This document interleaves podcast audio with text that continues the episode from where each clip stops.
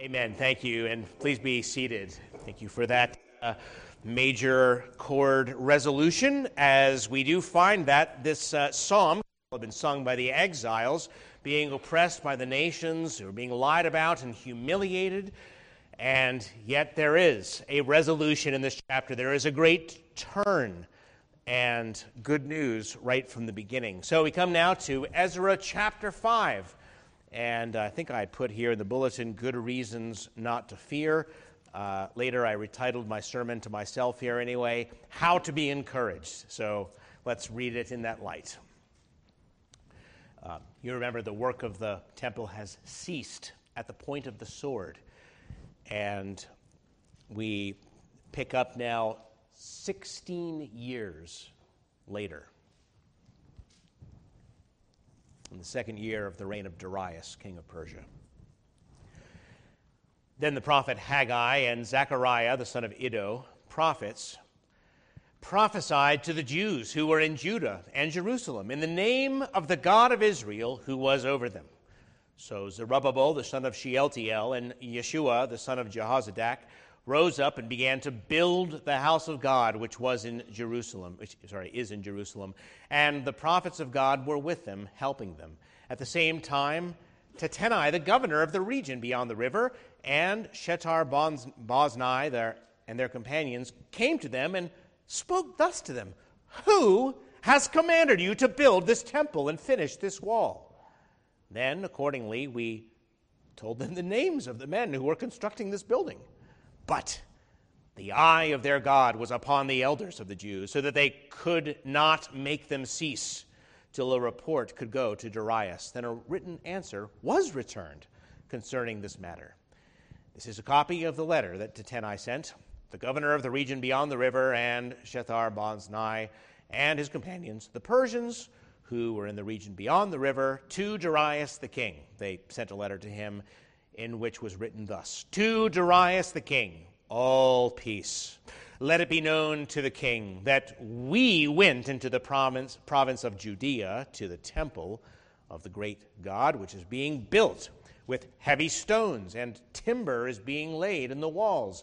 And this work goes on diligently and prospers in their hands. Then we asked those elders and spoke thus to them, Who commanded you to build this temple and to finish these walls?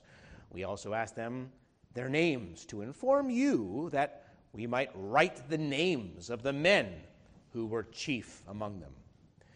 And thus they returned us an answer, saying, We are the servants of the God of heaven and earth, and we are rebuilding the temple that was built many years ago, which a great king of Israel built and completed, but because our fathers provoked the God of heaven to wrath, He gave them into the hand of Nebuchadnezzar, king of Babylon, the Chaldean, who destroyed this temple and carried the people away to Babylon. However, in the first year of Cyrus, king of Babylon, King Cyrus issued a decree to build this house of God. Also, the gold and the silver articles of the house of God, which Nebuchadnezzar had taken from the temple that was in Jerusalem and carried into the temple of Babylon, those King Cyrus took from the temple of Babylon, and they were given to one named Sheshbazzar, whom he had made governor. And he said to him, Take these articles, go, carry them to the temple site that is in Jerusalem,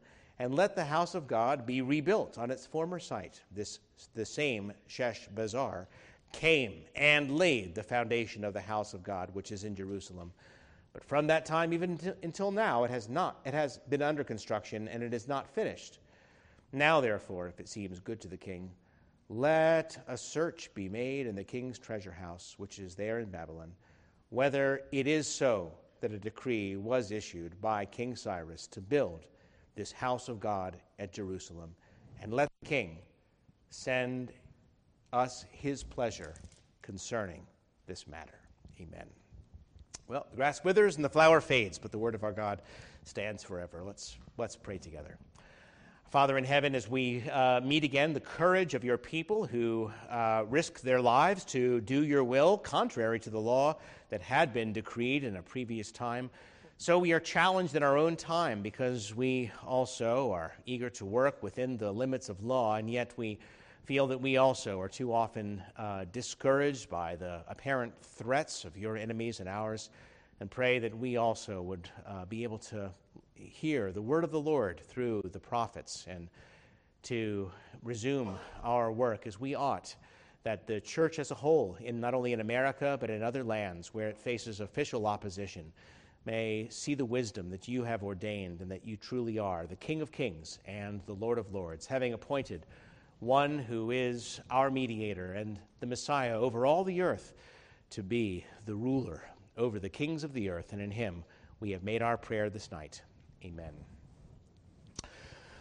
Well, when we last left our hero, we remember the story as it has unfolded so far. Cyrus, king of Persia, conquered Babylon in 539 BC. And you remember, as referenced here, as soon as he did, Cyrus said to the Jews, "Look, I'm sending you back. God told me to send you back to your land, to Jerusalem, to build you a house, and I'm going to pay for the whole thing out of my treasury. And here are all the vessels that Nebuchadnezzar took from the temple. Go on up and build." So over 40,000 Jews left Babylon with all they could carry, all their livestock that they could bring, traveling some 800 miles with their families, most of them on foot, to return to a desolated land now occupied by people who were not at all happy to see them. So, not a warm welcome. They set up camp, they cleared off the rubble where Solomon's temple had been, and within a month they had rebuilt the altar and resumed the sacrifices. Soon they would be laying the foundation of the temple. Now, the Samaritans offered to help them build, we saw last week, because they said, "Hey, we worship your God too." "No way," the leaders replied. "God and Cyrus have told us to do this." So the Samaritans viciously turned against the Jews and then did all that they could to discourage them, lie about them, and trouble them. Well, as we saw last week, God's people went right on. They were mocked, they were lied about, they were humiliated, they went on with the work. But eventually their enemies wrote a letter to the king of Persia, previous, and said that Jerusalem has a long history of being a rebellious and evil city, as you can verify in your own library, O king. And that much was true.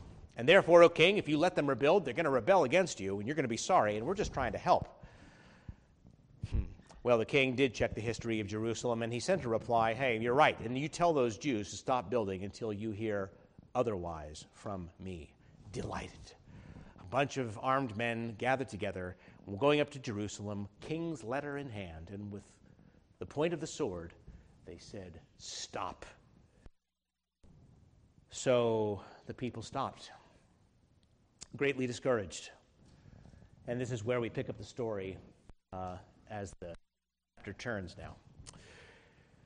You see, even though there's just that brief reference of another king, it had been 16 years, one thing after another, as I'll explain. They waited, not knowing what else they could do. They couldn't do any more work in the temple, so they went and built their own farms. They farmed the land. And yet, even this wasn't working. They had returned to their land to find the rain was scarce year after year. The harvests were meager. They could never get ahead. Was God with them or not? It seemed that the harder they were working, the more behind they got. There they were, living hand to mouth as strangers in their own land, surrounded by hostile and ungodly cultures, and their political and economic situation had gotten worse by the year.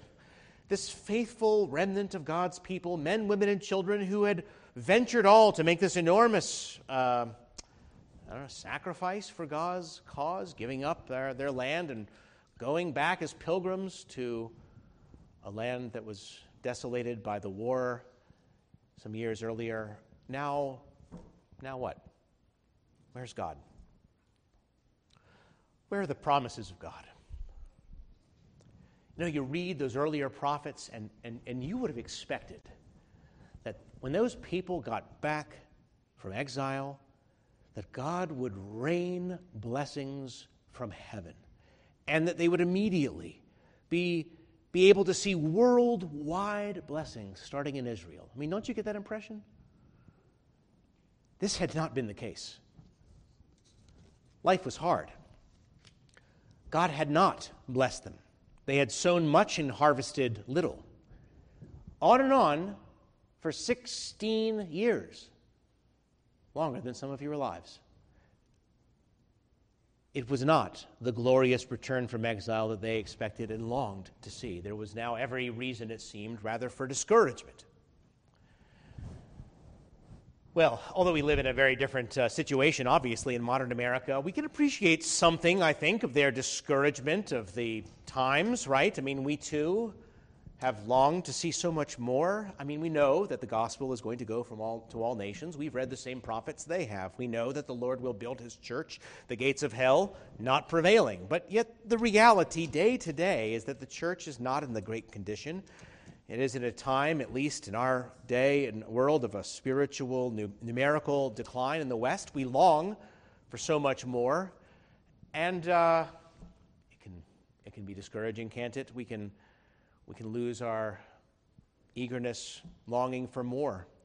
We can lose our initial excitement as well. Many Christians began their walk of God with joy and with expectation, and yet some 16 years later, perhaps, their initial enthusiasm they find has worn thin. Slow progress can discourage us. We hope to see a change in ourselves and the world. We long to see blessings, the blessings of the new covenant, which, again, seem so wonderful, and yet the work of the Lord doesn't move as quickly as we had expected or hoped, even in ourselves.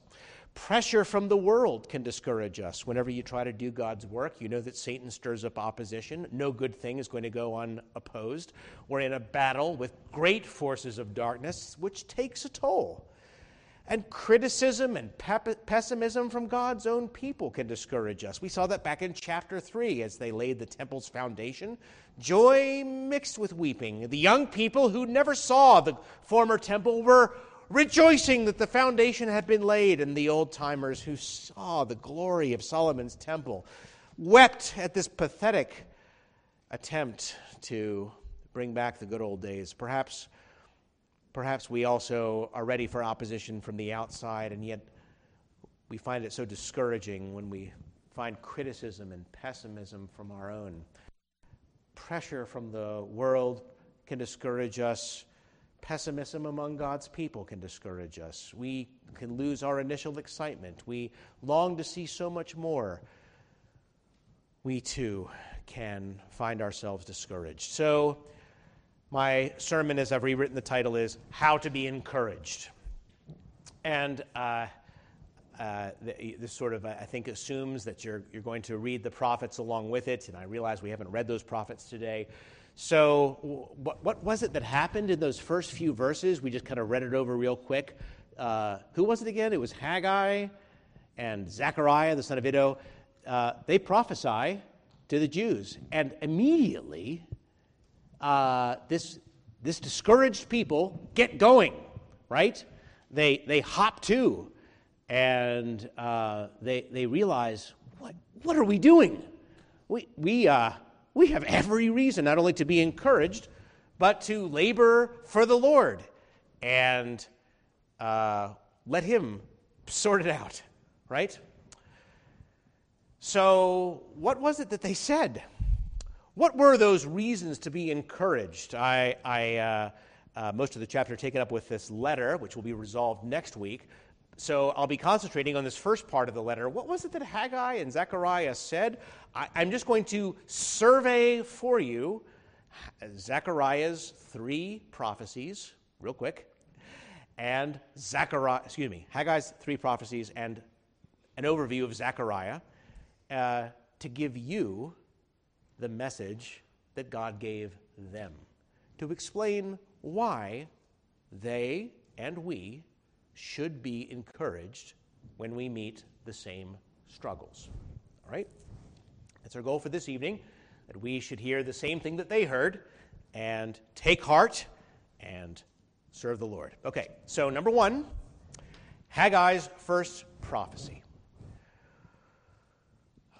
These exiles, again, why doesn't God do something? Well, so he does. It was September the 21st, 520 BC, 16 years after they had stopped building the temple by decree from the emperor at the point of the sword. 16 years later, the word of the Lord comes to the prophet Haggai. Thus speaks the Lord of hosts, saying, this people says, the time has not come, the time that the Lord's house should be built. The word of the Lord came by Haggai the prophet, saying, is it time for you yourselves to dwell in your paneled houses, and this temple to lie in ruins? Now therefore, thus says the Lord of hosts, consider your ways. You've sown much and bring in little. You eat, but you don't have enough. You drink, but you are not filled with drink. You clothe yourselves, but no one is warm. And he who earns wages to put into a bag with holes. Thus says the Lord of hosts, consider your ways. Go up to the mountains and bring wood and build the temple, that I may take pleasure in it and be glorified, says the Lord. You looked for much, and indeed it came to little. And when you brought it home, I blew it away. Why? Says the Lord of hosts, because of my house that lies in ruins, while every one of you runs to his own house. Therefore the heavens above you withhold the dew, therefore the earth withholds its fruit. For I called for a drought on the land and the mountains, on the grain and on the new wine and on the oil, on whatever the ground brings forth, on men and livestock, and on all the labor of your hands. First prophecy. God asked him, in all this time, did you ever stop to think why you're having such trouble at work and making ends meet? Did you ever stop to think why you're working so hard to provide for your house and you can never seem to get ahead? I'll tell you why. I did it. You've been neglecting your number one priority. Consider your ways. Seek first the kingdom of God and his righteousness. All these things shall be added to you. You know, God doesn't need men to build a temple. In a split second, he could have spoken, and stones would have leapt off the mountains and built the most awesome, majestic temple you could possibly imagine. God isn't served by human hands as though he needed anything, Acts 17:25. No, God wanted his people to learn his ways and to realize in the face of all this opposition, well, look, what are they going to do?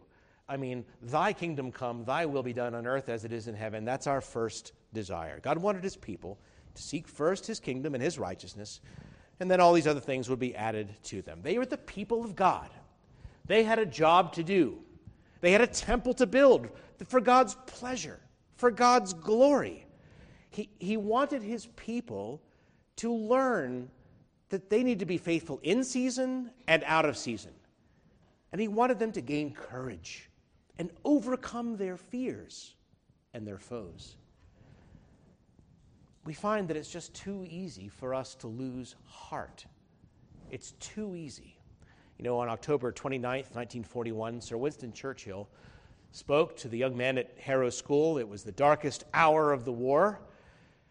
Things were not going well at all for Britain, but this is what he said. He said, "These are not dark days. These are great days, the greatest days our country has ever lived, and we must all thank God that we have been allowed to play a part in making these days memorable in the history of our race. Rise up," he was saying to his fellow countrymen.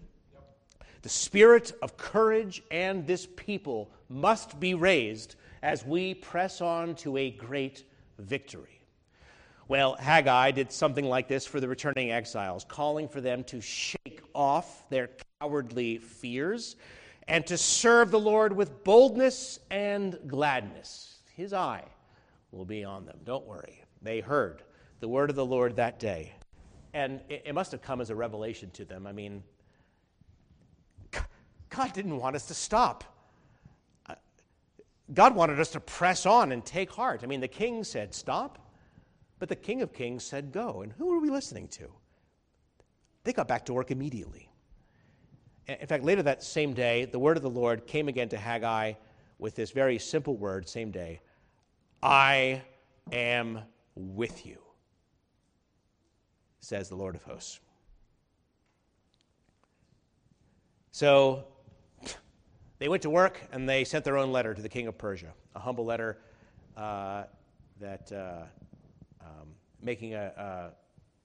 pointing out that Cyrus had made a decree to build the Lord's house. And, you know, law of the Medes and Persians doesn't change, so they're doing it. I mean, we laid the foundation. It's been under construction since then. I mean, that's true in a sense, right? Interesting, though, you know, when you're committed, you can find a way to serve God. Look, let's just start back and write a letter to the king and let the Lord sort it out. So they meet this opposition, but you see the strong testimony that they give then. What are you doing? Who do you think you are? Look, we are God's servants. And an overview of their history. Look, God has punished us for our sins, but we've been restored by God's grace, and we're doing this work. So they do it. They bear witness to their enemies without fear. In verse 5, the eye of their God was watching over the elders. God was keeping them safe, in other words, so that they couldn't stop them. And so they waited for this letter to come back from the emperor. Now, as soon as they started the work, as I said, the people from other nations were furious. They made threats. Hey, let me have the names of those leaders, right? You know, we'll see what the king does with you men. Well, good news will come next week. But I turn now to Haggai's second prophecy. Because before that came, 4 weeks later, on October the 17th, 520 B.C., the word of the Lord again comes to Haggai. Who's left among you who saw this temple in its former glory? And how do you see it now? In comparison with it, is it not in your eyes as nothing? Yet be strong, Zerubbabel, says the Lord, and be strong, Yeshua, son of Jehozadak, the high priest, and be strong, all of you people of the land, says the Lord, and work, for I am with you, says the Lord of hosts, according to the word that I covenanted with you when you came out of Egypt. So my spirit remains among you. Do not fear, for thus says the Lord of hosts, once more it is a little while, and I will shake heaven and earth, the sea and the dry land, and I will shake all nations, and they shall come to the desire of all nations, and I will fill this temple with glory, says the Lord of hosts. Oh, the silver is mine and the gold is mine, says the Lord of hosts. The glory of the latter temple shall be greater than the former, says the Lord of hosts, and in this place I will give peace. Okay. I will fill the temple with greater glory, a prophecy that must have puzzled the people for centuries until, of course, the day that Jesus was presented in that temple. And Simeon then prophesies by the Spirit of God, my eyes have seen your salvation, a light to bring revelation to the Gentiles and the glory of your people, Israel. The glory had come. The desire of all nations had come to the house. Our peace came in that very place. You see, the God of hosts is with us. Who can be against us? So often we see year after year of discouragement, of trouble, the very troubles and setbacks that we lament, they turn out nevertheless to be the very platform on which God's glory is going to be revealed. So it happens time and again in the Bible, it happens time and again in church history. Just to give you an example, some of you know the name John Gifford. We're from Sunday school. Does that ring a bell at all? He was a major in the Royalist army during the Civil War, the middle 17th century in Britain against Cromwell. He was not only by oath of allegiance bound to support the king as head of the church. Against the Puritans' effort to restore the Reformed faith in England, he was also personally opposed to the Puritan advances. He had absolutely no interest himself in a living faith in the Lord Jesus Christ. Gifford was a man who was dead inside. He was not a particularly attractive man either, as people said, and most of the people that he knew did not like him. Okay, so there's a picture for you. Well, one day in the providence of God, this leader in the Royal Army was captured by Cromwell's forces, and Major John Gifford was sent to the stockade. Now, one problem that the Puritans had was, well, being the Christians that they were, they tended to be very kindly and thoughtful, even to their enemies.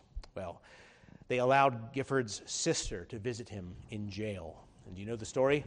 Gifford escaped the prison wearing her clothes, and she remained behind in his clothes. And, oh, it was a grief. They thought it was a real setback. Here now, they had captured this leading, formidable foe of the Puritan-aligned army, and what was to become of those people in the field, and the Puritan cause in England, and God's glory, and so forth, right? But then John Gifford, on the lam, he made his way to Bedford, where he practiced his trade as a physician and tried to fit in. And in that town, well, his life went from bad to worse. He drank, he gambled considerably. Pretty soon he'd lost everything that he possessed. And finally, on one particularly unfortunate night, after a series of gambling losses that had reduced him to nothing, and the drinking that had so overtaken his life, Gifford was ready to commit suicide. But then, by a strange providence of God, at that moment a book fell into his hand. And by some inner constraint he didn't know, he began to read it. And by the grace of God and the work of the Holy Spirit, Gifford was utterly, utterly changed. He was so changed that in a matter of a few months, Gifford was not only a new man, but became the minister preaching at the Independent Presbyterian Church there in Bedford in England. And it is this John Gifford, or the holy Mr. John Gifford, as Bunyan calls him, and grace abounding to the chief of sinners. This John Gifford is the man on whom Bunyan based his character. Anyone know? Evangelist. In other words, this formidable foe of the Puritan army, the man whose release or escape had caused the people of God to despair. This was the man who helped Bunyan find the Savior. Mr. Gifford's doctrine did help me much, by the way, he says. It was through this Gifford that the church was blessed to have one of its celebrated writers, John Bunyan. And so what was thought to be the defeat of a defeat in the Puritan struggle became, in fact, one of God's great and wonderful victories. Why do I say this? That we, too, need to have courage and overcome. We see the opposition.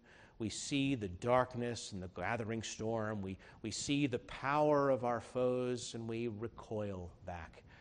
And Haggai, like Sir Winston Churchill, Haggai says to God's trembling people, look, this is going to be a great victory in the earth.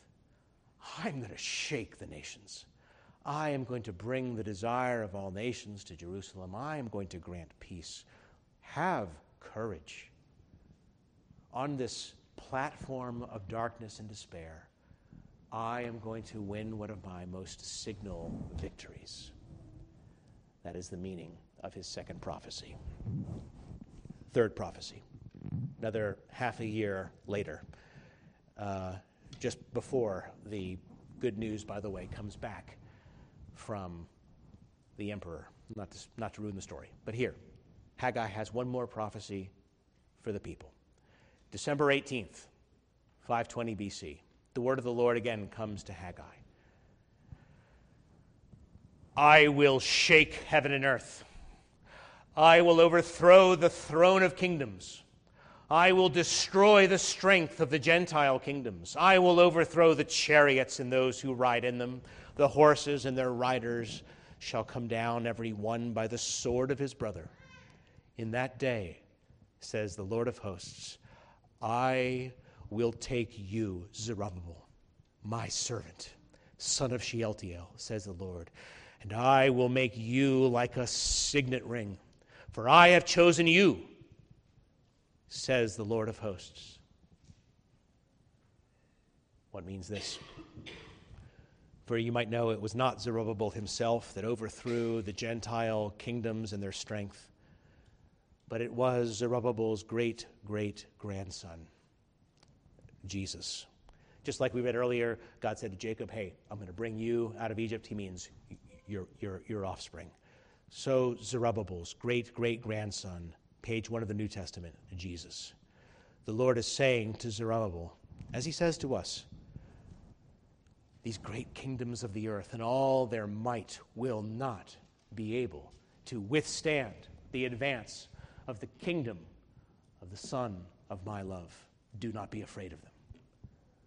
The Lord knows his people are liable to be discouraged. Time and again, he prophesies their doom, the doom of their enemies. He reassures us of his power and promise. He is with us to the end of the age. He will not leave us or forsake us. Our labor is not in vain. Great, great, great and terrible things are going to be happening in the earth, and our eyes will see them. Well, this is the meaning of his third prophecy. Are you encouraged yet? Isn't this good news? Doesn't this lift your eyes to the great and mighty God? And apart from all the discouragements that could be stacked up, we considered last time. Haggai, we read, was joined by the prophet Zechariah, who also encouraged the people with his apocalyptic visions, with his poetic symbolism, with his otherworldly scenes. And by the way, before I begin point 4, just mention sometimes when I used to get really down and discouraged, I'd put the Revelation in the tape player in my car, just listen to Revelation. You say, what in the world? I didn't understand everything, but this I knew. Great and terrible things going on the earth, and Jesus wins. Okay, that was enough. Okay, so put everything in perspective for me, you know, and I would recover myself. Now, Zechariah is like the Revelation. It's been called the Revelation of the Old Testament. Do I understand it all? No. Will I be able to explain it all today, even if I had time to do so? Absolutely not. Revelation itself uses the symbols and imagery from the book of Zechariah at great length, second only to Ezekiel. But here are some things that the exile heard from those dark oracles, which were very, very clear. Reasons for encouragement. "Rejoice greatly, O daughter of Zion. Shout, O daughter of Jerusalem. Behold, your king is coming to you. He is just and having salvation, lowly, and riding on a donkey, a colt, the foal of a donkey." The Gospels quote from Zechariah more than any other book of the Old Testament concerning the Lord's passion, save only the Psalms. "They will look upon me, says the Lord, whom they has pierced." He has more and more references to Christ that I can give you tonight. The New Testament alludes to Zechariah 41 times. The book may be dark, but Christ shines forth again and again brightly. "Behold the man whose name is the branch, and from his place he shall branch out, and he will build the temple of the Lord. Yes, he shall build the temple of the Lord, and he shall bear the glory, and shall sit and rule on his throne. So shall he be a priest on his throne, and the council of peace shall be between them both." Here, the message was plain enough. Look, God has a great plan. "You build, and not by might nor by power, but by my Spirit, says the Lord. Look to me and be encouraged. Who has despised the day of small things?" he asked. So the point is, the people heard Haggai's simple, plain, down-to-earth messages, and they heard the soaring, apocalyptic, visionary sermons of Isaiah as he gave sayings of the things to come, sometimes wondering just what exactly all these things meant. But some things were clear. God had big, big purposes in the world yet to be fulfilled. Great and terrible things, the nations coming to God and the nations turning against God. But no matter what, they and we are called to be steadfast, immovable, always abounding in the work of the Lord, knowing that our labor is not in vain. God will do his work by his Messiah. These are the reasons to be encouraged. So they said, back to work. Let's get going and let the King of Heaven sort it out. Okay, so in conclusion, let me say this. Often to overcome discouragement, we need a fresh encounter with God's word. We no longer have prophets, but we do have their testimony, and they, being dead, still speak. We might have thought so much more was going to happen like they did. We should have done it this way. We should have done it that way. Well, the book says, look, there are things that we don't know, but this we know. God is working all things out for our good. He is a powerful, wise, and loving Heavenly Father. We can face all the trials of this life and our enemies now and in the future. There are going to be evil things coming, heartbreaking things, frustrating and disappointing things. Nevertheless, God has great purposes to fulfill in His holy temple, the temple that Zerubbabel was going to build. Destroy this temple, and I'm going to raise it up again in 3 days, says the Lord. He is going to build a temple greater still. For you also, as living stones, are being built up a spiritual house, are you not? Are you not edifying this house even at the moment? So why should we be downhearted when God knows that there are troubles on every hand? But what is our hope? He is with us. His eye is upon us. We are called to seek first His kingdom, knowing that He's going to take care of the rest. The kingdoms of the world are being shaken. What do you expect to happen in the news? The things that cannot be shaken are going to remain. And this is our hope. This is our reason for encouragement, because the same word is still true. His eye is upon us. His power is with us. His purposes are sure. Let us be concluding then with the words of Hebrews 12, applying the prophecy to the church. As the Lord says, yet once more I shake not only the earth, but also heaven. Now this yet once more, writes Hebrews, indicates the removal of those things that are being shaken, as of the things that are made, that the things which cannot be shaken may remain. Therefore, since we are receiving a kingdom which cannot be shaken, let us have grace by which we may serve God acceptably with reverence and godly fear, for our God is a consuming fire. Well, let us pray.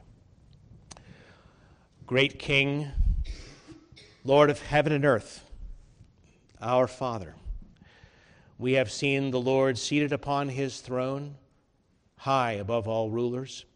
We have seen our Lord Jesus Christ upholding all things by the word of His power, our Rock of Ages. Though we have many trials without, fears within, we have great confidence that forever Christ is our hiding place and our shield, and that His kingdom shall have no end. It is He who rules the nations, to whom all authority in heaven and earth has been given, and He is pleased to shake them as He will. We do not to know what to make of all these shakings, of the purposes that You have in bringing these great and terrible events to pass in the world, but we have known that You are good and that Your purposes in the world are good.